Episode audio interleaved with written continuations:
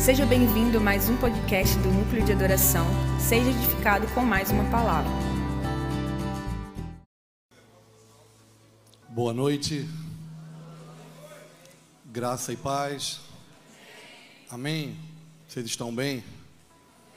Glória a Jesus por isso. Que bom estar participando desse encontro e poder, de alguma forma, cooperar com aquilo que o nosso Deus e Pai está edificando, construindo nesse tempo. É, louvo a Deus por essa casa, pela vida de Kleber, né, da Adriana, são presentes de Deus para nossas vidas. Conheci eles através da vida de Silvio. Né, Silvio é um amigo de jornada. É, tem amigos que você encontra pelo caminho e se identifica no espírito. É, eu digo que quem está indo para o mesmo lugar se encontra pelo caminho. E, e a gente se encontrou. Aprove a Deus a gente se conectar e sempre que pode, é, Deus nos permite estar juntos. Hoje eu estou vendo aqui meu amigo Highlander. Nós temos algumas histórias por aí, né, Highlander? Highlander é um amigo também na jornada com Cristo. Né? Eu sou um cara meio estranho, né? É, tenho essa cara assim de maconheiro, mas sou crente.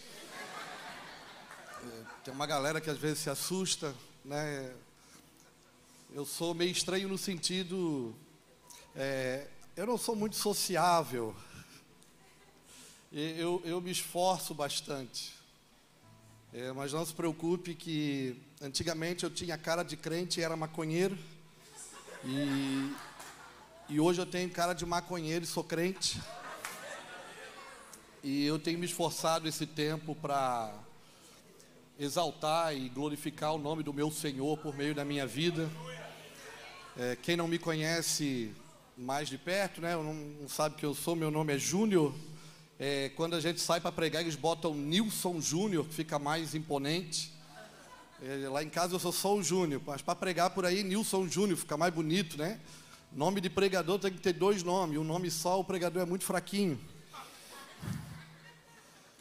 Então, eu sou de Itajaí, Santa Catarina, de uma plataforma ministerial chamada Mevan. As pessoas perguntam para a gente o que é Mevan, nós não sabemos até hoje. Estamos ainda tentando descobrir. E nos últimos anos, Deus plantou um sentimento no nosso coração. Não ouvimos uma palavra de profecia direcionada a nós, mas ouvimos uma palavra profética sobre o Nordeste brasileiro. E eu comecei a me movimentar no Nordeste nesses últimos nove anos. E durante muito tempo, eu, todos os meses, eu vinha para o estado da Bahia. E faz dois anos que eu me mudei para a Bahia. Hoje eu moro em Juazeiro da Bahia, sertão nordestino. Né, eu digo que eu fui morar em outro país, saí do sul, né, de Itajaí, litoral catarinense, e fui morar no sertão mas o sertão arrebatou meu coração. Tem, não tem muita coisa bonita lá não, mas tem uma parada que Deus está fazendo e nós temos provado da graça e da bondade de Deus nesse tempo. E nesses últimos dois anos, principalmente, a gente começou a estabelecer uma vida de igreja, nasceu uma igreja. Né? A igreja a gente não abre, a igreja nasce. Então nós não abrimos uma igreja, ela nasceu. E à medida que ela foi nascendo, a gente foi se desenvolvendo, construiu uma base missionária. Né? A minha igreja é numa comunidade sertaneja, né? de mil habitantes, onde a maioria das casas são de taipa. A água agora chegou é, na rede, não é mais de cisterna, mas ainda não dá para tomar ela. Mesmo quando passa por filtro, quando a gente toma é três dias de trono. É, é bem complicado. É, não tem saneamento básico lá, chama, essa comunidade chama Horto do Salitre. Mas hoje 15 famílias deixaram suas cidades, seus estados e foram embora para lá. É, 10 solteiros, tem seis homens e quatro mulheres. Nós estamos tentando emparelhar para ver se casa, para aumentar o número de famílias. E a gente começou um trabalho chamado Missão Nordeste. É, faz parte do Ministério Mevan. E à medida que os anos avançam, é, isso tem modelado, formado a nossa vida. Mas com tudo aquilo que a gente faz, eu conversava hoje com o Kleber e com o Silvio, quando a gente fala missão, pensa em missão, a gente pensa só em trabalho, em serviço, né, em movimentação, em ganhar alma, e tudo isso a gente está fazendo e, e desejoso por avançar. Mas às vezes as pessoas perguntam para mim, Nilson, qual é a sua vocação? Porque sempre que você está envolvido à frente de algum projeto ou missionário, trabalho é, é, nesse formato que a gente tem, as pessoas querem saber, ô Nilson, para que, que você foi chamado? E à medida que eu caminho na minha jornada com Cristo, eu tenho descoberto a minha vocação. A minha vocação é ficar com Cristo. É, eu não tenho outro chamado, eu não tenho outra vocação. A minha vocação é desenvolver uma vida de extrema devoção. Porque é numa vida de intimidade que eu vou aprender a cooperar com aquilo que o meu pai está fazendo. Eu aprendi que não é sobre mim, é sobre o meu pai. É, particularmente eu creio, eu não creio que Deus deu uma missão para a igreja, mas eu creio que Deus deu uma igreja para uma missão que Ele tem sobre a face da terra. E então não é sobre nós, é sobre o que o meu pai está fazendo, é sobre o que o meu pai está edificando. E eu me mudei para o Nordeste nessa construção que nós estamos fazendo, a gente tem feito uma ponte para a Europa. Já temos irmãos trabalhando no continente europeu, é, é, principalmente em Portugal, e estamos construindo um caminho a Israel, um caminho para Jerusalém. Penso eu que daqui a cinco, seis anos, talvez a gente tenha um trabalho missionário é, em Israel, aos arredores de Jerusalém, para poder servir e cooperar com o plano, com o propósito eterno de Deus. E sabe o que é interessante? Como disse Silvio aqui mais cedo, é, nós não temos estudo para tudo isso. O nosso estudo é pouco, o nosso dinheiro nem se fala. Mas não é por causa da minha capacidade ou da minha habilidade, é pelo Espírito Santo em mim e pela minha disponibilidade em cooperar, em servir no plano ou no propósito eterno do meu Pai. E à medida que você caminha nisso, que você vai tendo seus olhos abertos sobre isso, é, as coisas vão fazendo sentido para você, mas tudo que está à sua volta também já não rouba mais a sua atenção. Porque nós estamos olhando para a nossa verdadeira esperança, que é o Evangelho. E o Evangelho, ele é uma boa notícia, porque essa é a tradução literal da palavra Evangelho. E a boa notícia, que é a nossa esperança, é que Jesus vai voltar. Nós não trabalhamos por outra coisa, nós não vivemos por outra coisa nós nos movemos pelo clamor Maranata.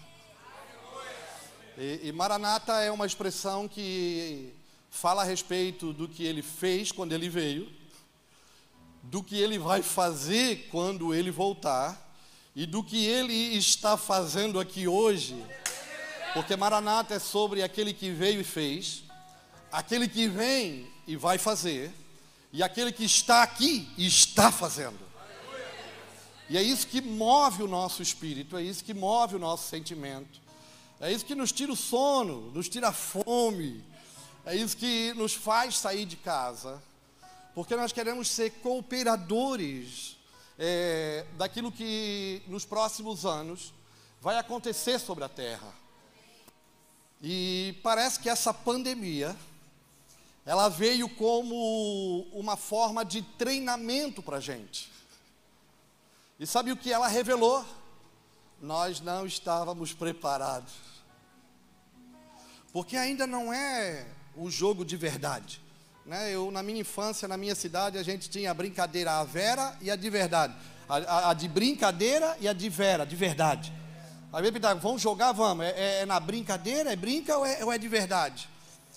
Nós estamos em meio a um treinamento que nos sinalizou algumas coisas. A primeira coisa é que nós vivíamos ou vivemos uma vida em distrações. Porque nós fomos pegos de surpresa. Nem os profetas mais especialistas se prepararam para a pandemia. Porque as pessoas nos chamam de profeta. Se eu soubesse que a pandemia vinha nessa proporção, eu não tinha perdido tanta viagem de avião. Eu não tinha que ter cancelado tantas viagens. Por quê? Porque nem nós atentamos para aquilo que profetizamos. Um jovem é, me marcou há um tempo atrás no Instagram. Eu, eu, sou ruim de rede social. Tenho uns seguidores lá porque eu sou irmão do Luiz Hermínio. E ter irmão famoso é uma maravilha.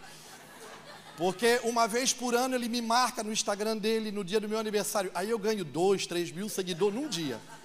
É violento. Não é porque eu movimento o Instagram, é porque eu sou irmão do Luiz Hermínio. Né? E tem algumas pessoas que só me conhecem por também irmão do Luiz Hermínio. Né? E é legal isso. Né? Porque é uma geração sem nome, sem face, tá legal pra caramba. Não tem problema, eu não, eu não tenho problema, é uma honra para mim. Mas esse jovem me marcou no Instagram. E quando as pessoas te marcam, elas esperam que você reposte o que ela marcou. Eu sou ruim disso também. Mas com esse jovem especificamente, é, eu fiquei envergonhado. Eu não tive ousadia e nem coragem para repostar. Porque ele pegou um vídeo nosso de 2015, de uma conferência no Ministério Mevan em Itajaí, no minuto 22 e alguns segundos, que nós estávamos profetizando que precisaríamos tomar uma postura, porque nos próximos anos iria chegar um tempo que nós teríamos que ficar dentro de casa, que nós seríamos limitados a nos movimentar na rua, que nós teríamos dificuldade para comprar e para vender, porque nós iríamos passar por um momento de muita dificuldade. Nem eu atentei para as coisas que o Senhor nos usou para profetizar. E eu fiquei envergonhado, eu digo, Senhor, me perdoa, por causa das nossas muitas distrações e parece que, como igreja, a gente ama o Senhor, a gente gosta da relação com Ele, mas a gente não atenta para o plano dele. Escute, Deus tem uma agenda. E Deus se movimenta nos tempos para o cumprimento da sua agenda. A Escritura me ensina que quando Deus fala, Ele faz, quando Ele fala, Ele cria. E o que isso quer dizer? Que as coisas que aqui estão escritas, elas vão acontecer. Há pelo menos 150 capítulos que falam de profecias futuras a respeito de um cenário da vida do Senhor. Mas a gente não atenta a, nossas, a nossa vida para isso. E um amigo meu, alguns anos atrás, ele me falou isso e eu gravei dentro de mim. Ele disse que a nossa falta de compreensão do futuro não nos permite ter um posicionamento correto no presente. Então, porque a gente não atenta para os dias vindouros, a gente leva uma vida distraída no presente. Porque nós não estamos focados e firmados nas escrituras, nas profecias, na palavra de Deus. Nós somos uma geração imediatista que queremos que Deus solucione os nossos problemas hoje. Paulo vai dizer que essa leve e momentânea tribulação não pode ser comparada com o peso de glória que há de vir. Agora, quem compreende o dia futuro, a respeito do que a Bíblia diz, ele não está sendo moldado pelas circunstâncias de adversidade à sua volta, porque ele se move por uma esperança, maranata. Ele espera aquele que vai voltar e quando ele voltar, sim, ele vai botar as coisas em ordem. Sim, os reis da terra vão ter que se curvar diante dele. Sabe esses poderosos de hoje que não conseguem solucionar os problemas do mundo? Nem as nações mais potentes e mais ricas conseguem resolver o problema da pandemia. Estão há dois anos batendo cabeça. Porque o Deus soberano, o eterno, aquele que se assenta num alto e sublime trono, ele ainda continua com a palavra final. Sabe qual é o nosso problema? É que a gente se atemoriza e se assusta pelas circunstâncias da adversidade e a gente não atenta para o que ele disse. A Bíblia conta uma história em Lucas 24. O domingo da ressurreição, o primeiro dia da semana, O dia que as mulheres vão no sepulcro, mas para ungir o corpo dele, mas encontram a pedra removida e o lugar vazio. Que desespero. Não tem o corpo do homem morto, não consegue ver ele vivo, e elas ficam atemorizadas até que os anjos que ali estavam falam para elas: Ei, o que, é que vocês estão fazendo aqui? Por que, que vocês estão buscando o que vive, aquele que ressuscitou em meio aos mortos? Ei, lembrai-vos do que ele vos disse quando estava com vocês na Galileia. Mateus 17, 21 e 22. Estando Jesus na Galileia com seus discípulos, disse: É necessário, ou o filho do homem vai ser entregue na mão dos homens, matá-lo-ão. Mas, porém, ao terceiro dia. Ele ressuscitará.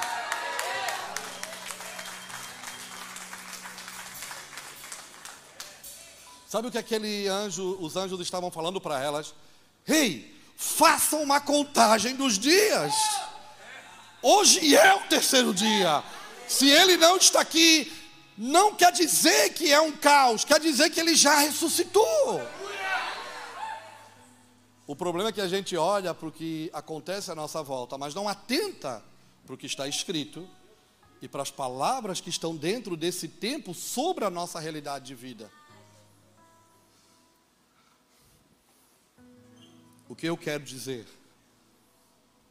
é que esses são dias que Deus desacelerou o mundo para a gente mergulhar nele. Isaías 43, 19.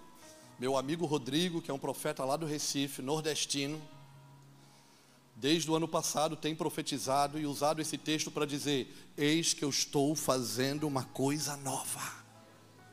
Não percebeis? Eu estou abrindo um caminho no ermo e um rio no deserto.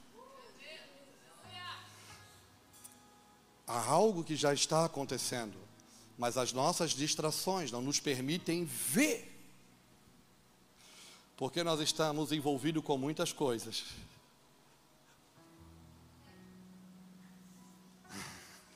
Mas esse é um tempo de nós estarmos envolvidos com uma coisa. Qual é a nossa vocação? Qual? Meu amigo tem coisas para contar. O Espírito Santo. É, a gente trata ele como um poder, como uma energia, mas a gente esquece que ele é uma pessoa. E o meu amigo, ele tem coisas para revelar. E os segredos do Senhor é para aqueles que o temem.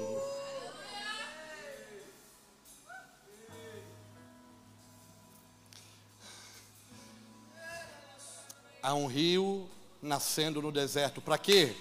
Para levar água para o sedento. Há um caminho sendo desenvolvido no ermo. Para quê? Para viabilizar essa jornada que está sendo proposta para a gente. Mas a gente está distraído demais. Ei, nós estamos envolvidos com muitas coisas, mas uma coisa é necessária. Lembra de Marta e Maria? Lucas capítulo 10, versículo 38. Entra Jesus numa aldeia chamada Betânia, foi recebido na casa dos seus amigos. É, Maria sentou aos seus pés para ouvir o que ele tinha a dizer. Mas Marta estava envolvido com muitas coisas. Aí no momento ela vai e questiona ele, mestre, tu não, parece a gente. Senhor, o senhor não se importa comigo, estou trabalhando tanto. O senhor não está vendo? Aí Jesus faz o quê? uma denúncia. Jesus denuncia o estado que está o interior de Marta. Marta, Marta, tu está inquieta com muitas coisas. Maria escolheu o que é essencial. O que é essencial. Maria estava fazendo o quê? Ouvindo o que ele tem a dizer. Ele diz que isso é o principal. Ele não está dizendo que eu não vou fazer nada. Ele está dizendo não faça nada sem antes me ouvir primeiro. Não é sobre que eu não vou fazer. É sobre que para entender o que eu vou fazer, eu preciso ter uma leitura do que Ele quer. Porque escute uma coisa: as coisas de Deus são feitas do jeito de Deus. as coisas do céu, tem o padrão do céu. Por isso que a oração que Yeshua ensina é: Pai nosso que estás, santificado seja o teu, venha a nós o teu, seja feita a tua, aqui.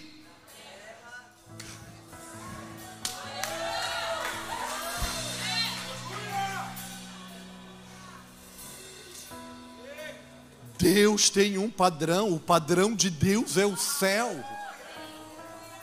Por isso que a vontade da terra precisa ser feita como ela é feita no céu.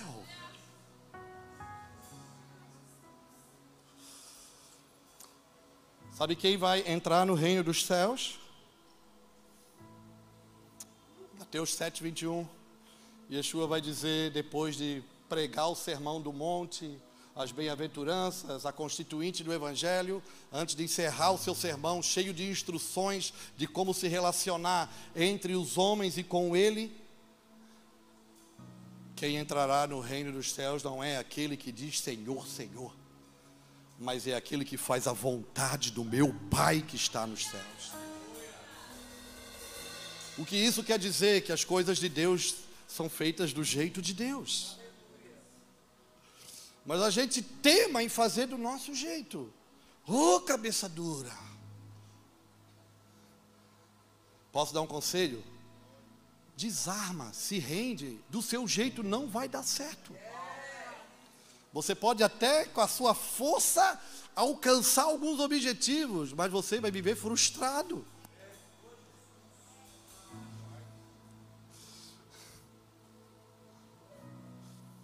Já percebeu?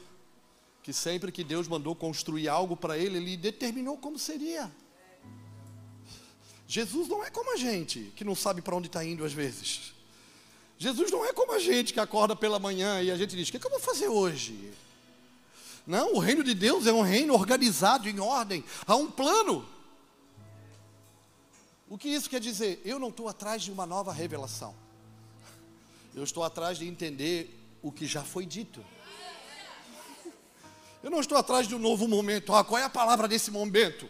Não, não, eu quero interpretar aquilo que os profetas anunciaram que está escrito, porque Deus, por meio do Espírito, usou os profetas nas Escrituras para nos comunicar a respeito do seu plano. E entre o que ele disse e o cumprimento, existe o processo, é onde nós estamos, no meio do processo. Então eu estou atrás do que? Resgatando o que está escrito, o que está profetizado, que é o seu plano, que vai cumprir dentro do seu tempo, segundo a agenda que Deus tem, e Deus não perde viagem. Alguns se perguntam, Júnior, a pandemia, desde o início da pandemia, é de Deus, é do homem, é o diabo, é Satanás. Quem foi que foi, quem foi que fez? Eu encontrei um texto da Bíblia que me respaldou, eu digo, eu vou ficar por aqui. Isaías 24, 5: A terra está contaminada por causa dos seus habitantes, que transgrediram a lei do Senhor, violaram seus estatutos e romperam com a aliança eterna. O que que contamina a terra? Um tipo de gente que se afasta do seu Criador, que à medida que os anos avançam, se distancia dos seus princípios e valores. E sabe o que isso é interessante? que isso era para ser o que acontece lá fora de quem não conhece Deus.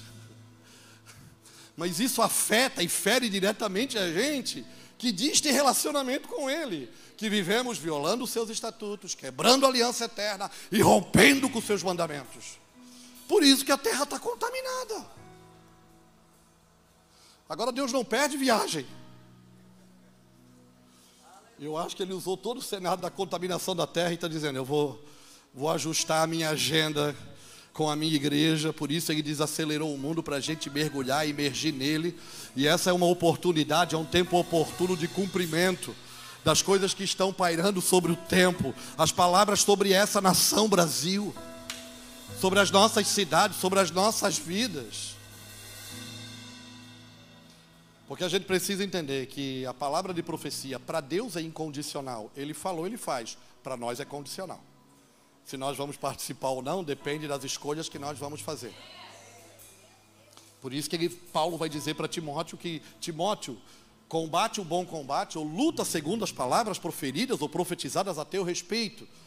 Ele está dizendo, Timóteo, sabe aquilo que foi falado a teu respeito?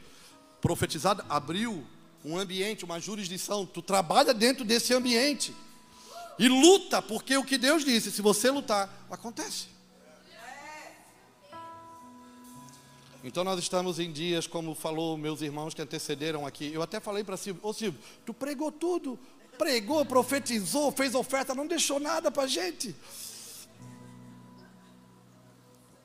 Como eles falaram, nós estamos em um momento, parece, transicionando algumas coisas. Tá ou não tá? Estamos inquietos.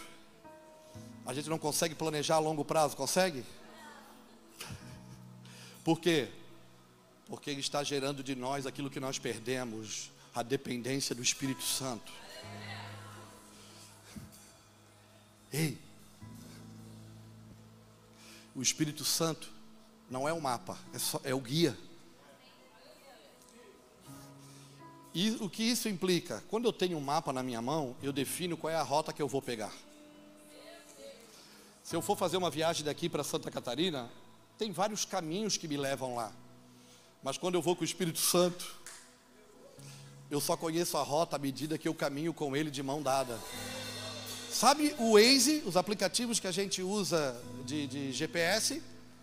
A 200 metros, vira à direita. A 100 metros, vira à direita. A 50 metros, vira à direita. Vira à direita. Já viu que a gente ouve a voz e sempre vai lá olhar na telinha para ver se está certo a setinha? Não é assim? Quem usa, a gente ouve e daí vai olhar para ver. Entrei certo. Por que, que a gente não é assim com Deus?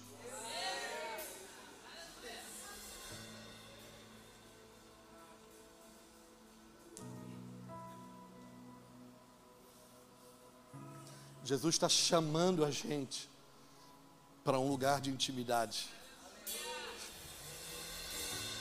Jesus está chamando a gente para cumprir o propósito. Jesus está chamando a gente para comunhão profunda com Ele. E sabe o que eu tenho aprendido? O meu Senhor é capaz de fazer tudo novo de novo usando a mesma matéria-prima. Porque para Ele não tem caso perdido. Ele, ele faz tudo novo de novo usando a mesma matéria-prima sempre. Porque no reino de Deus ninguém é descartável. Então nós precisamos, parece, retomar o nosso lugar em Cristo nesses dias, como sacerdotes do Senhor porque a desordem do mundo é a falta do, do exercício sacerdotal. O caos do mundo, da terra, é quando os sacerdotes negligenciam a sua função. E nós, igreja, somos um reino sacerdotal. E o que um sacerdote faz? Ele acessa uma realidade espiritual. Ele acessa uma realidade terrena e provoca o encontro, céu e terra. A convergência do céu com a terra é por meio do nosso serviço, da nossa movimentação, quando estamos em Cristo, conhecendo os seus planos e o seu coração. As coisas de Deus são feitas do jeito de Deus. Deus um dia pediu uma arca, pediu? Noé acordou de manhã e disse: Vou fazer um barco, vou pegar umas madeiras que tem aqui do lado da minha casa. Foi assim? Ele foi comissionado tinha uma planta. Dentro dessa planta tinha medidas exatas para aquela construção. Tinha um modelo para aquilo que ia ser feito. Tinha determinado tipo de material que seria utilizado para aquela construção. Moisés também fez um tabernáculo, não fez? Fez ou não fez? Êxodo 24, 25, o Senhor começa a falar para ele a respeito da casa que o Senhor queria. Ele também levantou e disse: Vou fazer uma casa para Deus. Foi assim? Deus o comissionou. Deus deu a planta da casa. Deus deu a medida da casa, o modelo da casa e o tipo de material que a casa seria, teria. Aí no capítulo 34 de Êxodo, vai dizer que a glória do Senhor encheu a casa e a nuvem cobriu o tabernáculo. O que isso quer dizer? Quer dizer que a glória de Deus, que nós tanto buscamos, ela é a aprovação que aquilo que Moisés fez estava no padrão que Deus exigiu. Ou você acha que a nuvem veio e a glória encheu o tabernáculo só porque Moisés levantou uma tenda? É porque o que Moisés fez estava dentro do padrão, dentro do modelo. Chacatarabas.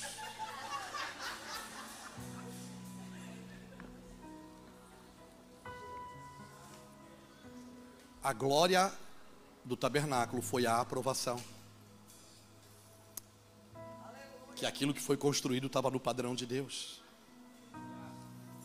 Um dia Davi desejou fazer uma casa, porque a casa que Moisés construiu era a sombra de algo que ele viu no céu, segundo o que Deus falou para ele. Mas daí Davi viu uma realidade espiritual. E daí, para que, que eu vou viver a sombra das coisas se eu posso viver a realidade delas? E no tempo determinado por Deus, segundo a instrução do profeta Gad, Davi levantou uma tenda. Salomão construiu um templo. E também não foi fruto da vontade da sua imaginação. Antes de Davi morrer, Davi transfere para ele a planta de uma casa. Não é isso que Davi faz em 1 Crônicas 28? Eu acho que é o versículo 19. Davi vai ser bem enfático e dizer: Salomão, meu filho, constrói segundo o modelo que eu estou te dando, porque isso aqui foi o próprio Deus que me desenhou. Foi Deus que determinou essa construção. O que eu quero dizer com isso? Por que, que a gente insiste em fazer as coisas do nosso jeito? Por que, que a gente não se rende logo e se submete à vontade de Deus para esse tempo? Sabe aquilo que a gente quer ser igreja? Tem um modelo, está aqui. Sacerdócio, tem um modelo, está aqui. O que nos falta? Nos falta nos entregar de corpo, de alma, de espírito completamente a Deus. Sabe por quê? Deixa eu, deixa eu rasgar meu coração aqui, meu verbo agora. Porque nessa geração nos ensinam a dar certo. Essa geração nos ensinam a ter bons resultados. Ei, eu não trabalho por resultado. Quem trabalha por resultado só vai fazer o que dá certo. Eu trabalho por propósito, eu faço o que é necessário. É diferente de dar certo na vida. Ei, eu não estou aqui para dar certo na vida.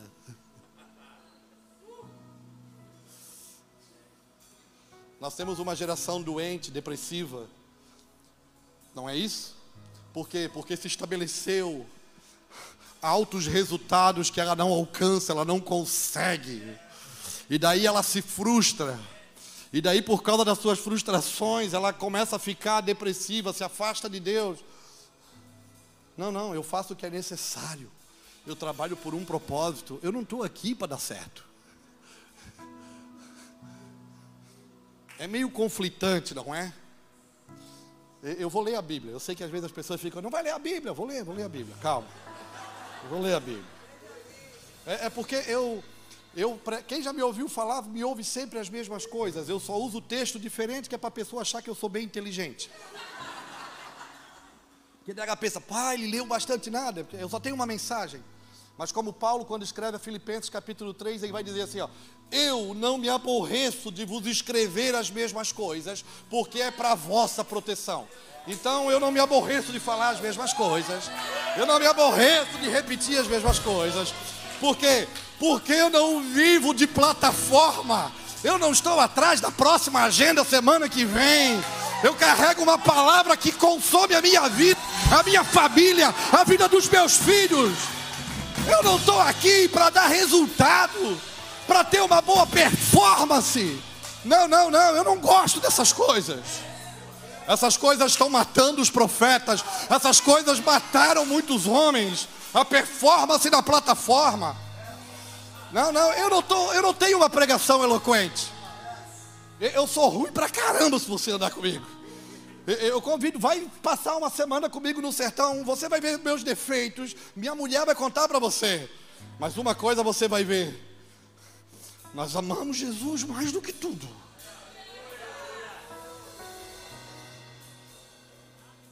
Nós não estamos afim das boas performances. Deixa isso para os caras que gostam dessas coisas. Por isso que eu não me dou muito com rede social, porque lá tem muita boa performance. Eu sou muito burro para aquelas performances. é, a minha capacidade intelectual não alcança aquele conhecimento todo.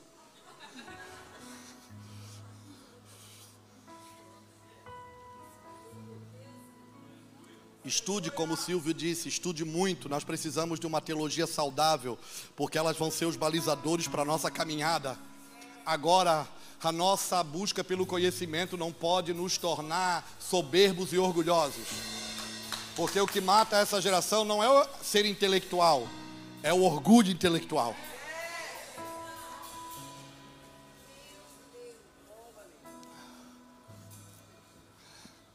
Eu, eu vou ler agora a Bíblia.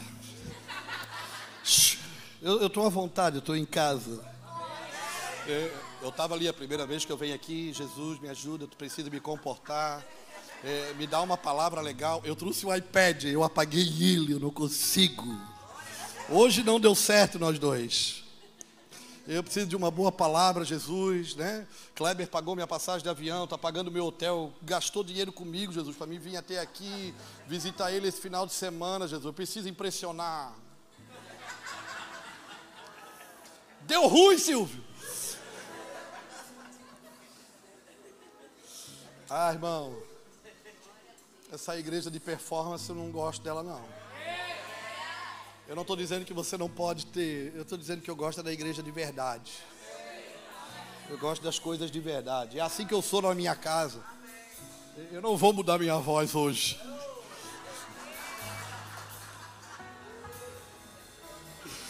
É lá em casa é assim, meu filho pergunta o que é isso, pai? Eu digo, não sei. Se você me perguntar o que é isso, não sei. Eu, eu quero falar de um ministério de sucesso. Abre comigo. Segundo Timóteo, capítulo 4. É, eu conversava com o Silvio hoje porque eu não sou nada contra, viu, irmãos? Tem algum irmão que trabalha com isso, não diante de Deus, eu não tenho nada. Hoje nós estamos vivendo muito o movimento coach na igreja, que instrui, que habilita, que capacita. A minha dificuldade é só quando envolve chamar o coach o instrutor de profeta, né? Eu tenho ainda dificuldade com essas coisas. É, é, aí Silvio estava falando, Kleber também, de todo o movimento. Acho que tem muitos irmãos que trabalham, ajudam outros irmãos, é, ajudam outras pessoas, potencializam né, a sua capacidade interior, encorajam eles. Aí eu falei para Kleber e para Silvio, eu agora sou coach profético. É, eu estou potencializando, ajudando as pessoas a potencializar a sua capacidade interior para ajudar elas a morrer. É, eu eu estou trabalhando ferozmente com isso. Eu estou desenvolvendo também, tentando extrair o melhor de você e dizendo assim, ó, morra.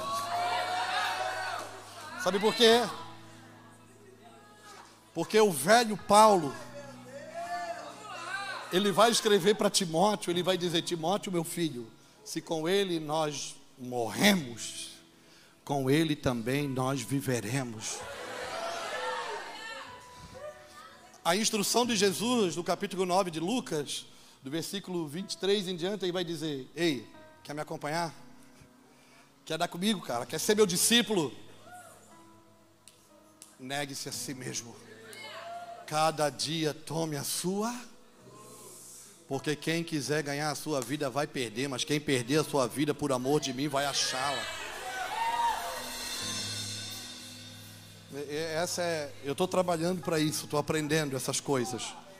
Eu acho que um dia Jesus vai se orgulhar de mim também, vou ser legal.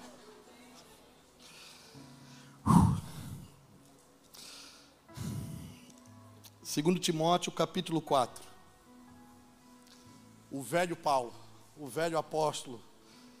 A gente tem evidências o suficiente para acreditar que essas são as últimas palavras de Paulo. É a sua última carta. Ele está preso em Roma, num cárcere, numa masmorra, do lugar que ele saberia que iria sair dali para sua decapitação, para sua morte. Porque nesse texto do capítulo 4 ele vai dizer que eu já estou sendo oferecido como oferta de libação.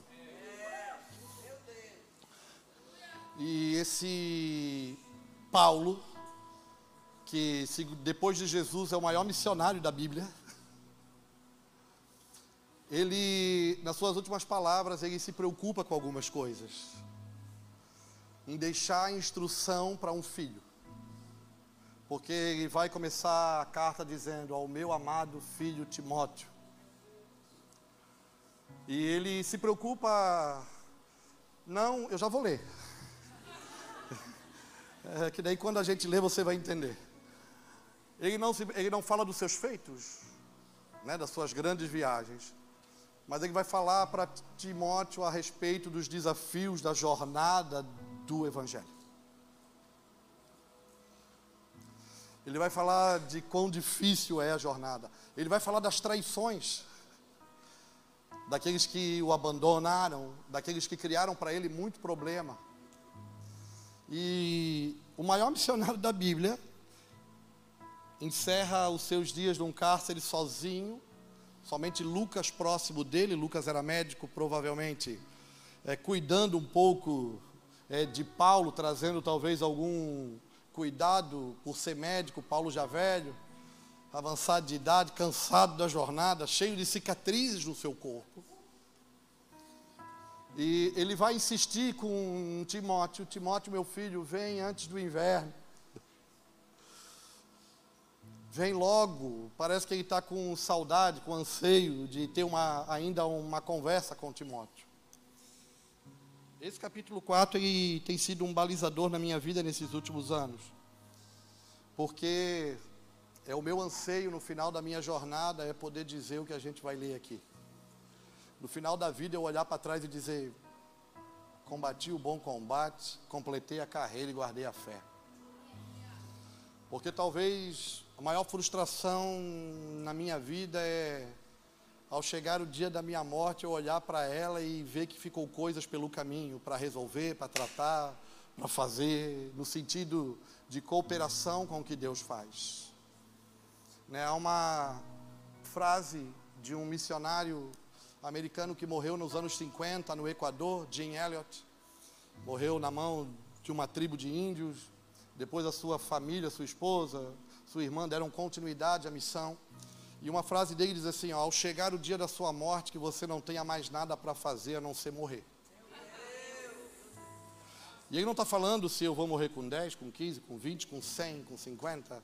Ele está falando, ao cumprir o seu tempo, que você não tenha mais nada para fazer a não ser morrer. Essa palavra de Paulo eu tenho lido esses últimos dias e eu acho que ela faz referência à nossa necessidade para esse tempo. Diz assim: Conjuro-te, pois, diante de Deus e do Senhor Jesus Cristo, que há de julgar os vivos e os mortos na sua vinda e no seu reino. Paulo chama Deus e Jesus de testemunha para aquilo que ele está convocando Timóteo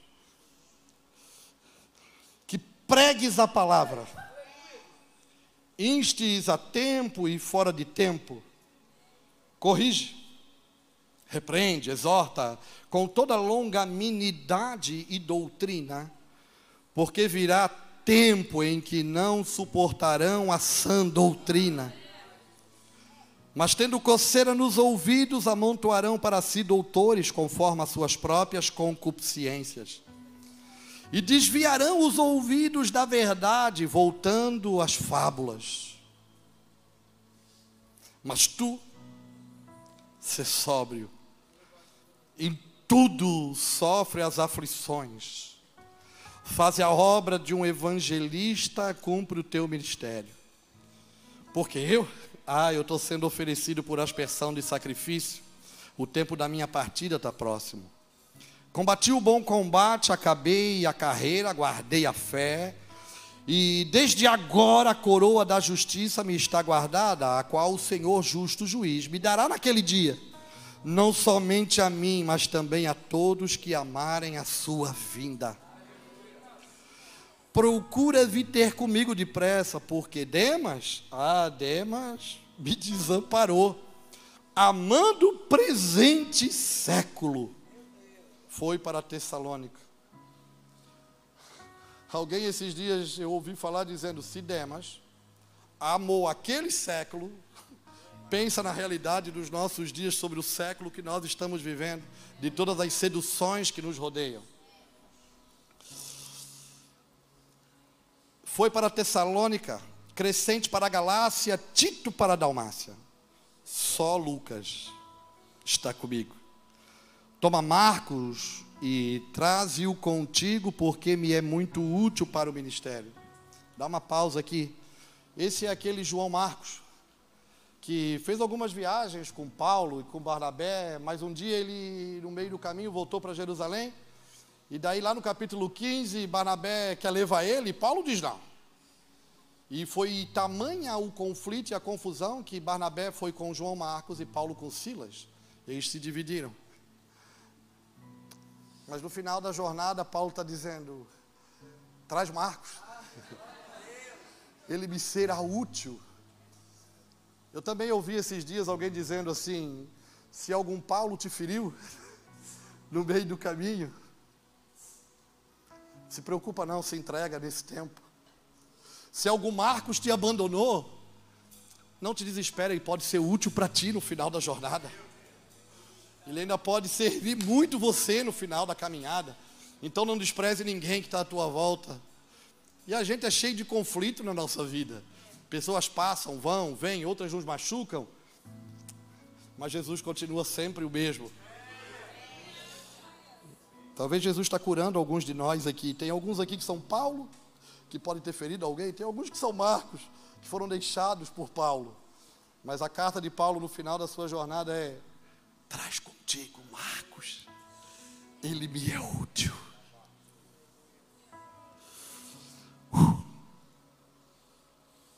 Também enviei Tiquico a Éfaso, e quando vieres, traze a capa que deixei em Troade, em casa de Carpo, li, e livros, principalmente os pergaminhos. Alexandre o Latueiro causou-me muitos males, o Senhor lhe pague segundo a sua obra. Tu, guarda-te também dele, porque resistiu muito às nossas palavras o maior missionário da Bíblia. Versículo 16: Ninguém me assistiu na minha primeira defesa. Antes todos me desampararam. Que isto, que isto não lhe sejas imputado. Paulo está escrevendo a Timóteo e dizendo que ele ficou desamparado sozinho no seu julgamento, mas que eles não sejam imputados por isso. Que o Senhor os perdoe. Mas o Senhor assistiu-me e fortaleceu-me para que por mim fosse cumprida a pregação a todos os gentios e ouvi e a ouvissem e fiquei livre da boca do leão. O Senhor me livrará de toda a má obra e guardar-me-á para o seu reino celestial. A quem seja glória para todos sempre. Amém. Paulo está encerrando a sua vida e glorificando a Deus exaltando o nome do Senhor. Saúda Prisca e a Áquila e a casa de Onesífero. Erasto ficou em Corinto. Deixei Trófimo doente em Mileto. Procura-vi antes do inverno. O cara está preso, condenado, vai ser morto. Mas aí diz para Timóteo: ó, vem logo.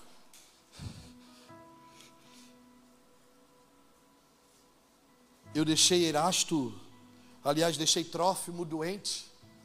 Ele está condenado, cheio de problema para resolver na vida dele. Mas ele está preocupado com aqueles que foram amigos e, caminhar, e, e caminharam a jornada com ele. Sabe esse Paulo? Nessa carta de Timóteo. Se a gente vê capítulos 2 e 3, nós vamos ver ele fazendo uma convocação. Timóteo, vem sofrer comigo. Porque essa carta é uma instrução para que Timóteo desse continuidade ao ministério que ele recebeu do Senhor. E ele vai dizer: Vem sofrer, Timóteo, as minhas aflições. É, esse é um ministério de sucesso. Deixa eu falar uma coisa para você. Não é sobre começar bem, é terminar bem. E o sucesso na carreira proposta por Cristo o nosso sucesso em Deus não é firmado enquanto de coisas nós vamos construir, enquanto de coisas nós vamos ter, mas assim no final da jornada nós vamos completar a carreira que nos foi proposta. Na sociedade que nós vivemos, as pessoas são medidas pelo que têm, pelo que constrói, pelo que adquirem. Na carreira proposta por Cristo, não é o quanto você começa bem, mas o quanto você termina bem. E cumprindo o propósito da sua vida. Esse Paulo é o mesmo que em Atos capítulo 20, quando ele está em Mileto, manda chamar os irmãos de Éfeso. E ele vai dizer para os irmãos que ele vai se despedir daqueles irmãos, que ele vai para Jerusalém.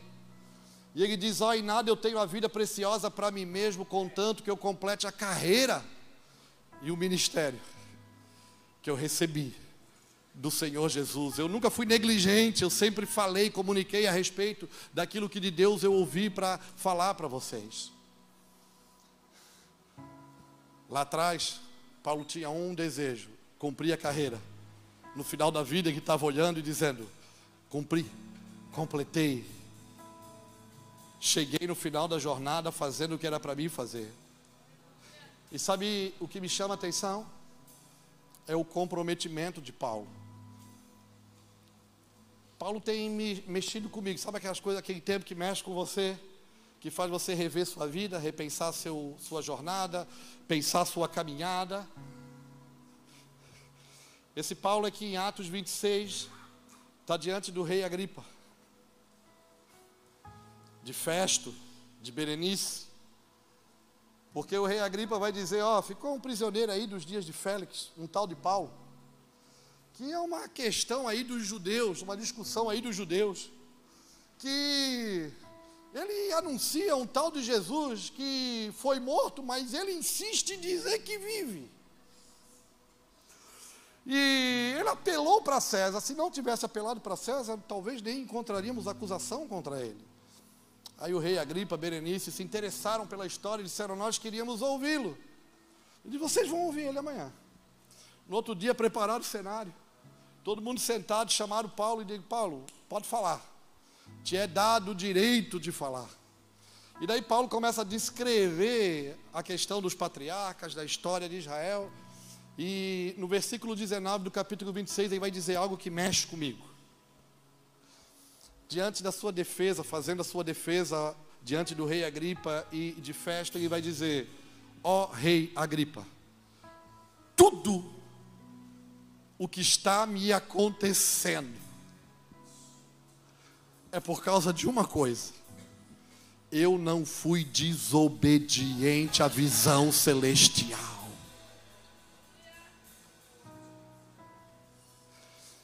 Tudo o que me acontece e o que me aconteceu na minha jornada de vida é porque eu obedeci. Eu não fui desobediente. Sabe, irmãos, a gente troca Jesus por tão poucas coisas, a gente vive constantemente negligenciando, desobedecendo aquilo que nós fomos chamados para ser. Eu tenho uma convicção no meu espírito que esses dias Deus está movendo um remanescente. Deus está chamando a gente para esse lugar de proximidade e está levantando um tipo de gente na face da terra que vão ser os amigos de Deus. Que vão se preocupar, como dizia Gregório, se tudo vai bem com ele, cara. Que vão se preocupar em obedecer à visão celestial, porque as coisas de Deus são feitas do jeito de Deus. As coisas do céu têm um padrão, e o padrão das coisas do céu é o céu. Eu acho que esse cenário que nós estamos vivendo, ele é oportuno. Ele é oportuno para quê? Para a gente se voltar para Ele. Para a gente voltar o nosso coração totalmente para Ele, para cumprir a Sua vontade nos nossos dias. Irmão, eu não quero ser desobediente à visão celestial. Com quem você acha que Paulo aprendeu a obedecer? O capítulo 2 da carta a Filipenses, escrito por Paulo, faz menção de alguém que obedeceu ao propósito da sua vida. Paulo, no capítulo 2 de Filipenses, ele escreve a respeito de Jesus, que sendo Deus não usurpou ser igual a Deus, mas esvaziou-se de si mesmo, tomou a forma de servo, não buscou sua própria reputação, obedeceu até a morte e morte de cruz, e Deus lhe deu um nome sobre todo nome. Você acha que Paulo aprendeu a obediência com quem? É ele que escreve Filipenses. Sabe o que é interessante? Que às vezes as pessoas querem roubar o nosso foco. Deixa eu falar para você, talvez a sua vida não é fácil. Talvez eu sei que a sua vida está carregada de aflições, de problemas, de sofrimentos. E às vezes, tudo que a gente queria é que as coisas terminassem agora. Mas aquilo que nós chamamos de luta, Deus chama de processo. Às vezes a igreja, nós erramos porque queremos tirar das pessoas a única coisa que vai desenvolver obediência nelas, que é o sofrimento. Porque a Bíblia diz que foi por aquilo que sofreu que Jesus aprendeu a obedecer. Ele obedeceu a partir daquilo que sofreu. E daí nós ficamos questionando a Deus todas as horas. E estamos dizendo, eu não aguento. E Deus está dizendo, eu estou treinando você. Eu estou desenvolvendo você. Por isso que nós não vivemos pelas coisas à nossa volta. Nós temos a nossa esperança. A nossa esperança é maranata. Que esses dias se levante nessa nação, Brasil, uma geração de homens e mulheres submissos à vontade de Deus, obedientes à sua visão celestial, que não estão atrás das coisas momentâneas, mas estão buscando entender o que foi dito se adequando à palavra de profecia para viver o tempo de cumprimento.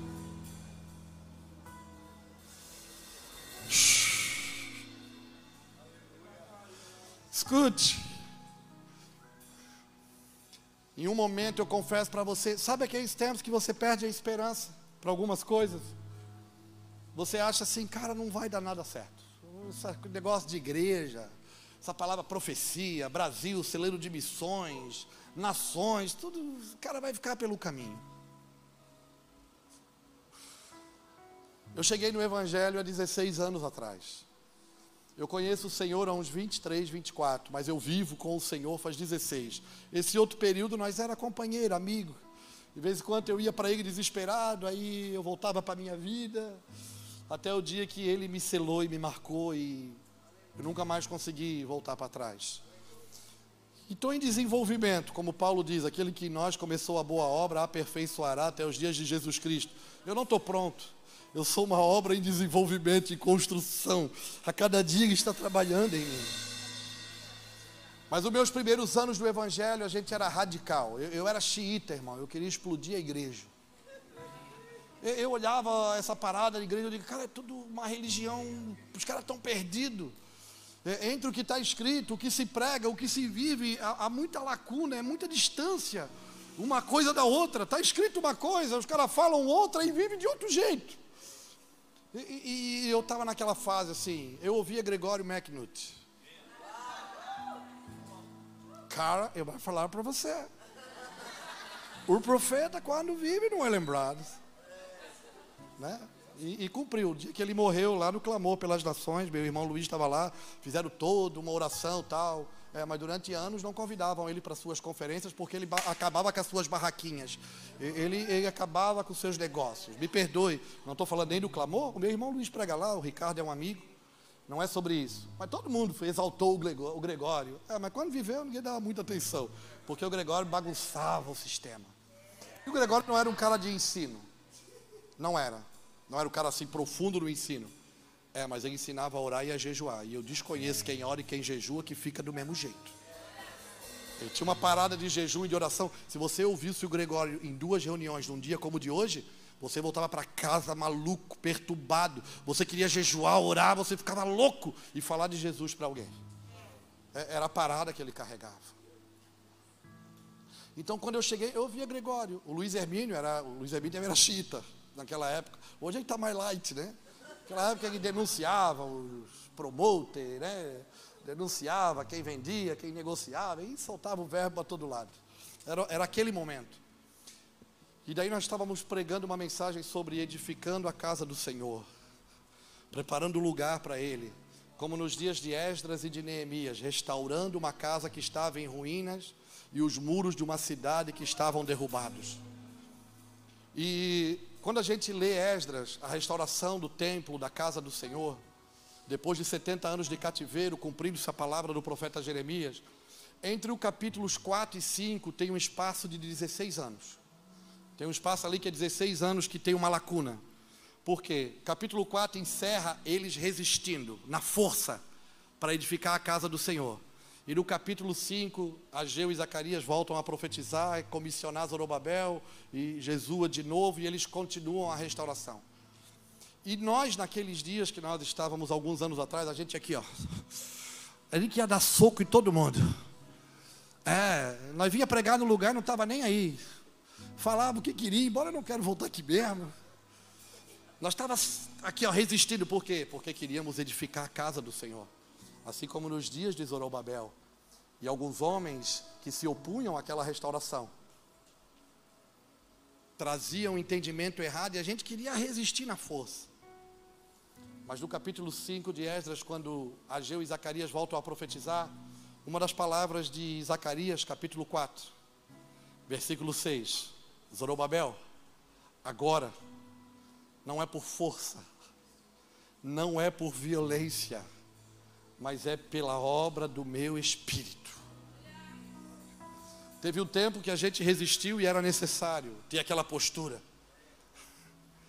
Mas esses dias há uma obra chamada a obra do Espírito Santo que vai edificar a igreja nessa nação. E há anos nós estamos clamando por um avivamento. Não é isso? A gente gosta de ler histórias do avivamento.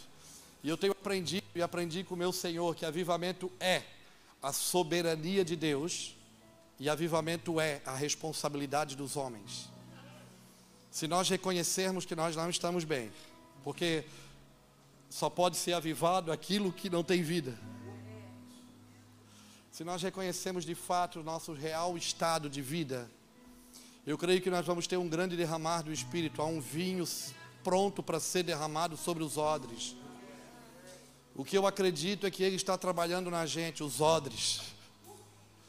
Esse é um tempo de uma vida íntima com o Espírito Santo, irmão. De uma vida de relacionamento profundo.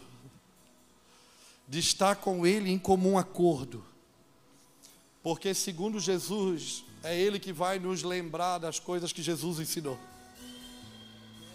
É Ele que vai nos consolar de tudo que nós precisamos e nos convencer de todos os erros que cometemos. Então, esses são dias de uma vida de intimidade. E é mais do que culto, é mais do que música, é mais do que pregação. É uma forma de viver, é um estilo de vida eu tô pensando e, e, e, percebendo no meu espírito que sabe quando uh, as coisas estão empurrando a gente para um lugar. Eu falo isso já há uns três anos. As uvas estão maduras na videira, pronta para ser colhida, pisada e produzir vinho novo, mas não se deita vinho novo em odre velho. Ele está trabalhando na gente. Ele está construindo em nós o recipiente que vai proteger, guardar a essência. Por quê? Porque posso falar para você, nós não temos tempo para perder tempo mais. Chegou aquele tempo assim do basta. Sabe? É o tempo da gente amadurecer. Né, eu, eu sou pai de quatro filhos, vou para completo no próximo mês 29 anos de casado, tenho dois netos. Casei bem jovem, com 17 anos, eu e Vanessa. E eu tenho três filhos casados e um de 10 anos, que veio já depois que os irmãos já estavam crescidos. E você que é pai, você espera que os seus filhos amadureçam, cresçam, se desenvolvam. E tem coisas que você resolve. Filho briga na escola, você vai resolver. Filho joga bola na rua, quebra a vidraça do vizinho, quebra uma coisa. Você paga a conta. Não é assim? Mas chega uma hora que você não vai mais fazer isso. Porque pais que querem ver os filhos crescer sempre dão passos para trás. Para os filhos poderem se desenvolver. Parece que Jesus está dando passo para trás com a gente há algum tempo. Para que a gente cresça, assuma nossas responsabilidades. O Evangelho, irmão, é responsabilidade. A gente não pode brincar de igrejinha. Isso aqui não é cultinho, musiquinha, bate palma, não. Isso aqui é uma realidade real. Isso é, nós estamos aqui para exercer sacerdócio, acessar o que é espírito. E você sabe de uma coisa? O que é espírito, o que é o verdadeiro, o que é o real? Nós fomos criados a partir do que é espírito. Mas a gente leva uma vida de distração, descompromissada. E parece que Jesus nesses dias está chamando a gente. Criou dentro desse tempo uma oportunidade de a gente mergulhar nele, de a gente desenvolver uma vida de intimidade com Ele. Tem outro texto que eu queria que você abrisse. Que são, eu estou lendo hoje os textos que têm me marcado comigo do último ano para cá. Abre aí comigo Efésios, capítulo 5. Eu não sou um pregador, irmão. Eu compartilho o que o meu coração é, é, percebe. Eu brinco, eu nem prego muito o que eu leio, eu prego o que eu vejo, a partir das coisas que eu leio. E tenho me esforçado para Deus moldar a minha vida, porque essa palavra tem que me moldar. Maranata, essa esperança tem que me formar, me fazendo o tipo de gente que Deus busca. Sabe a preocupação de Paulo? Em 2 Timóteo, na carta dele para Timóteo, é que os últimos dias seriam dias difíceis, ele vai dizer no capítulo 3, vai dizer, Timóteo, os últimos dias vão ser dias difíceis. E ele começa a descrever por que, que os dias vão ser difíceis. Os homens serão amantes de si mesmos, soberbos, orgulhosos, mentirosos, desobedientes aos pais, avarentos, mais amantes dos prazeres do que amigos de Deus. Deste te afasta. Ele está dizendo, Timóteo, à medida que os anos forem avançando, vai ter um tipo de gente ruim na terra. Parece que essas coisas estão tomando forma. As pessoas começaram a ficar indiferentes com a dor do outro. É um mundo carregado de orgulho, de soberba, de avareza, de desobediência, mais amantes dos prazeres do que amigos de Deus. Então, à medida que nós a, a, a, caminhamos no tempo, multiplica-se um tipo de gente ruim mas escute, também se multiplicam os amigos de Deus. Um tipo de gente comprometida, verdadeira, desejosa pelo caminho da verdade. Paulo está encerrando a vida com essas preocupações, instruindo Timóteo. Efésios capítulo 5, um dos meus textos favoritos, porque eles falam muito comigo, versículo 15. Portanto, Vede prudentemente como andais, não como a mas como a sábios. Eu sempre digo, sábio aqui é tomando a forma devida segundo a necessidade do tempo. O ser sábio aqui, é Paulo está dizendo, não seja louco, mas seja sábio, tome a forma devida dentro desses dias. Versículo 16: remindo o tempo, porque os dias são por isso não sejais insensatos, mas entendei qual seja a vontade do Senhor. Paulo está pedindo para a igreja em Éfeso fazer uma revisão da vida. Vede prudentemente como andais. Faz uma revisão da tua jornada. Faz uma revisão da tua caminhada. Vê para onde os teus passos estão te direcionando. Não seja louco, mas seja sábio. Tome a forma de vida que esse tempo exige de você. Trabalhe para remir o tempo, porque os dias são maus. Nós não temos tempo para perder tempo. Não seja insensato, mas busque conhecer qual é a vontade do Senhor. Deus tem uma vontade. Jesus disse, eu mencionei aqui que quem vai entrar no reino dos céus é quem faz a vontade de Deus, do seu Pai que está nos céus. Aí Paulo começa, continua escrevendo e dizendo: não vos embriagueis com o vinho em qual há dissolução, mas enchei-vos do Espírito, do Espírito Santo. Qual é a vontade de Deus, irmão? Que nós sejamos cheios do Espírito Santo. Paulo está dizendo: não se embriague com o vinho que a contenda, não viva, não tome, não faça nada que te roube, mas seja cheio do Espírito Santo. A vontade de Deus é que nós sejamos cheios do Espírito Santo. Aí Paulo continua escrevendo e vai nos dar instrução de um meio de como ser cheio do Espírito Santo.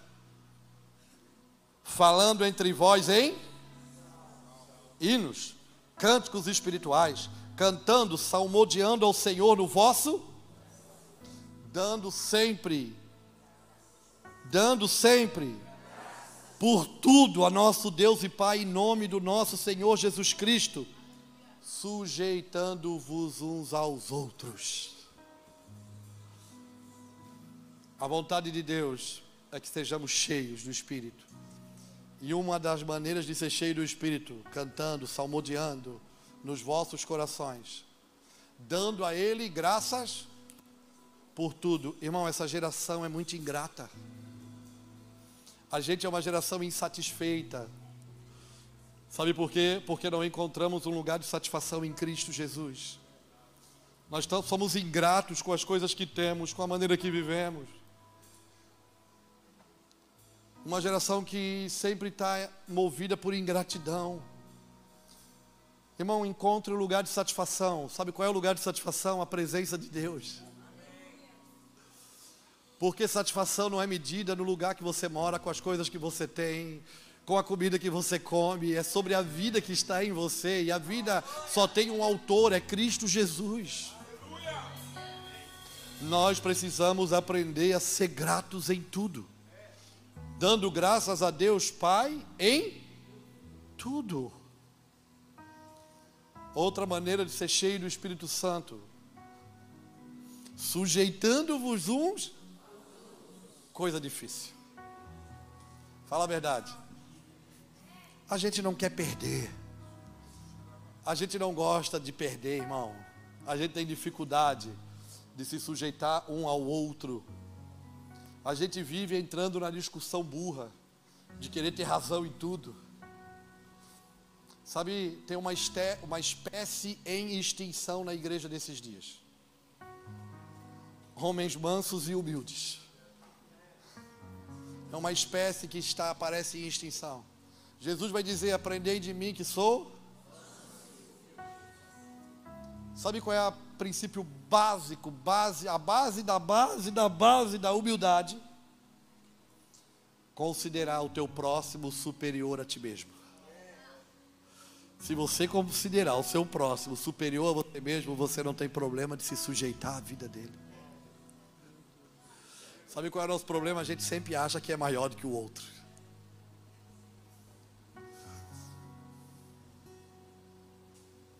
Manso. Ou geração briguenta por nada, irmão. Sabe como a gente expressa mansidão? Não se contorcendo na controvérsia. A gente não consegue mais andar junto porque, não, ela pensa diferente de mim.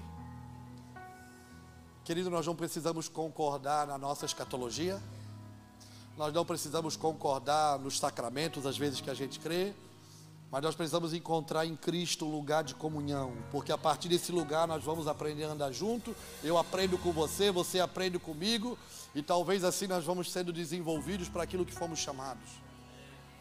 O problema é que a gente quer ter razão.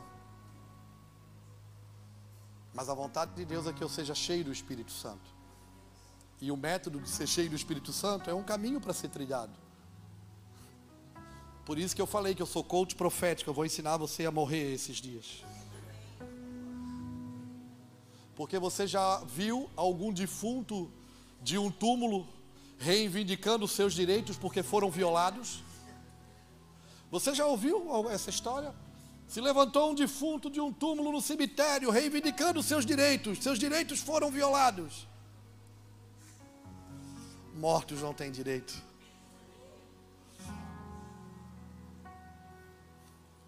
Pesado às vezes, né? Não. Se com Ele nós morremos, com Ele nós também viveremos. Não é sobre ter razão, irmão. É sobre fazer o que é necessário. Eu sei que a palavra para a gente nesses dias, a gente quer aquelas palavras de avivamento que vão jogar a gente para cima, né? Eu sei que a gente está afim de chapar. Chu. Eu sou pentecostal, irmão. Eu, Eu, eu, eu sou uma mistura de carismático com pentecostal, tem um pouco de cada coisa. Eu não sei, eu, eu não sei definir essas coisas. Tenho meus amigos, eles definem bem bonito, né? Isso, aquilo, tal. Eu, eu sou crente. Mas eu, eu sou pentecostal, eu, eu, eu, gosto do mover do Espírito, eu gosto dos dons, eu, eu gosto do fogo. Ah!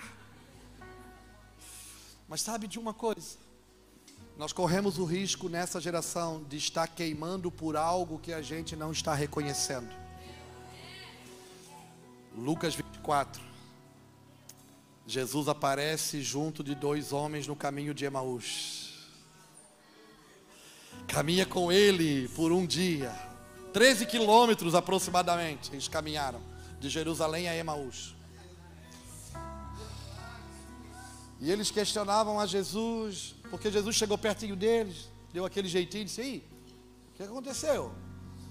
Só tu que não estás sabendo isso para Jesus? Do que aconteceu nos últimos dias aqui em Jerusalém? Né, de Jesus, o Nazareno, homem profeta, poderoso em obras e, e, em Deus, que nós pensávamos ser o Messias, que foi morto.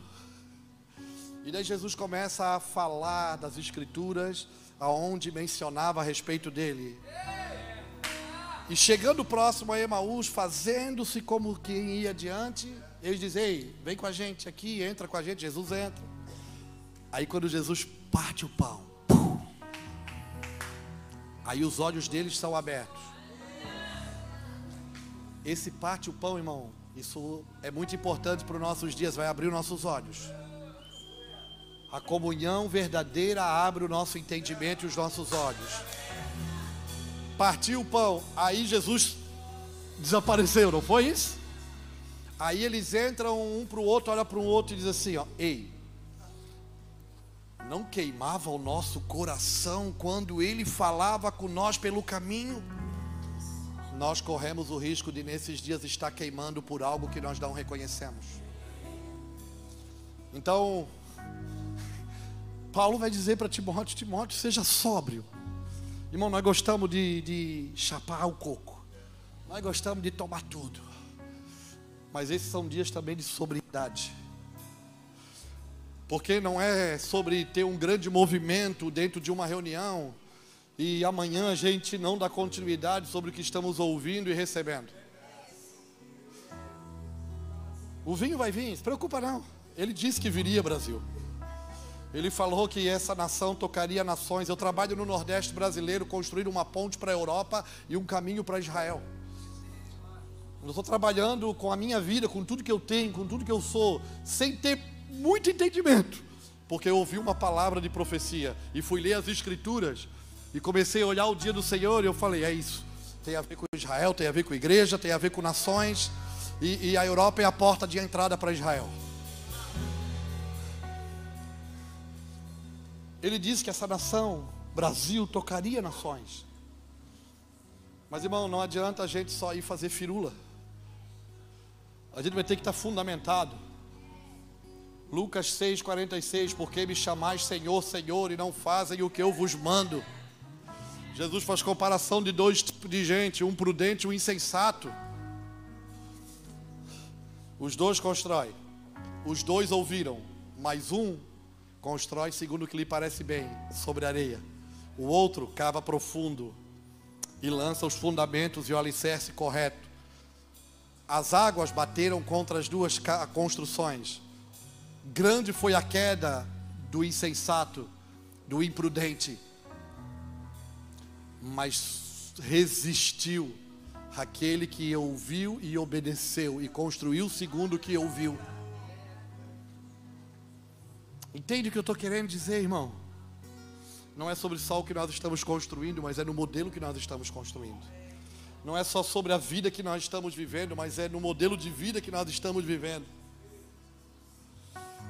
Então esse tempo é uma oportunidade. Parece que no início da pandemia, em 2020, Deus me deu uma frase. Eu preguei numa convenção do Mevan com um monte de gente com uma frase. Porque eu só tinha uma palavra e era. E não tinha vindo a pandemia ainda, era em janeiro de 2020. Não tinha dado o processo ainda de, de lockdown, de tudo que a gente viveu. Que o que nós iríamos viver nos próximos anos seria a continuidade, seria a mesma coisa, mas seria um recomeço dentro da mesma coisa. Parece que a gente está vivendo esses dias. Para alguns de nós é um recomeço. Para a maioria de nós é um recomeço. Então é como se nesse tempo abrisse uma oportunidade no espaço de tempo para a gente recomeçar dentro daquilo que Deus está fazendo. Porque Ele faz tudo novo de novo usando a mesma matéria-prima. Ele está criando as oportunidades. A pergunta é: a pergunta de Paulo, o questionamento de Paulo para Timóteo: Tu vai chegar antes do inverno? A pergunta para nós é se nós vamos chegar antes do inverno. Nós vamos nos adequar a esse tempo, segundo as necessidades dele, segundo o que precisamos ser, fazer e construir. Eu, confesso, eu queria ter uma palavra mais avivada para esses dias, mas eu estou temente em falar, porque eu não sou animador de palco e divertidor de plateia. Eu não sei muito, mas o pouco que sei eu procuro botar na mesa. Porque essas coisas têm medido a minha vida. E se de alguma forma for útil para você, te levanta. Há uma palavra de ordem para esse tempo. Jeremias capítulo 1, versículo 17. Deus comissionando Jeremias, porque os anos iriam ficar difíceis. Jerusalém seria destruída, Judá seria tomada por Babilônia. E daí Deus comissiona o profeta Jeremias, e no versículo 17 do capítulo 1 ele diz: Levanta-te, cinge os teus lombos e fala o que eu te colocar na tua boca para te falar, para que tu não sejas envergonhado diante deles. Não te atemorizes. Há uma palavra de ordem para esse tempo dizendo: levanta-te, cinge os teus lombos.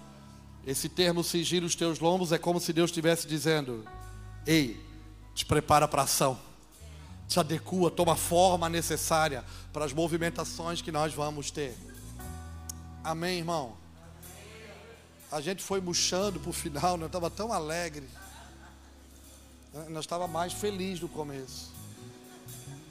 Nós estava mais avivado. Mas que bom. Que bom que Deus parece estar mexendo com a gente.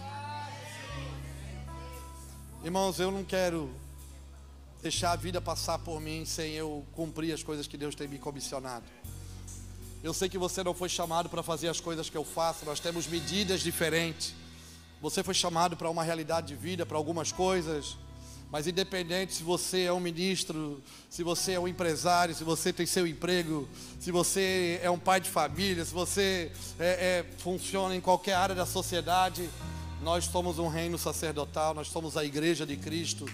E essa igreja só vai poder ter movimento e vida se nós, ligados uns aos outros, realizarmos a nossa função.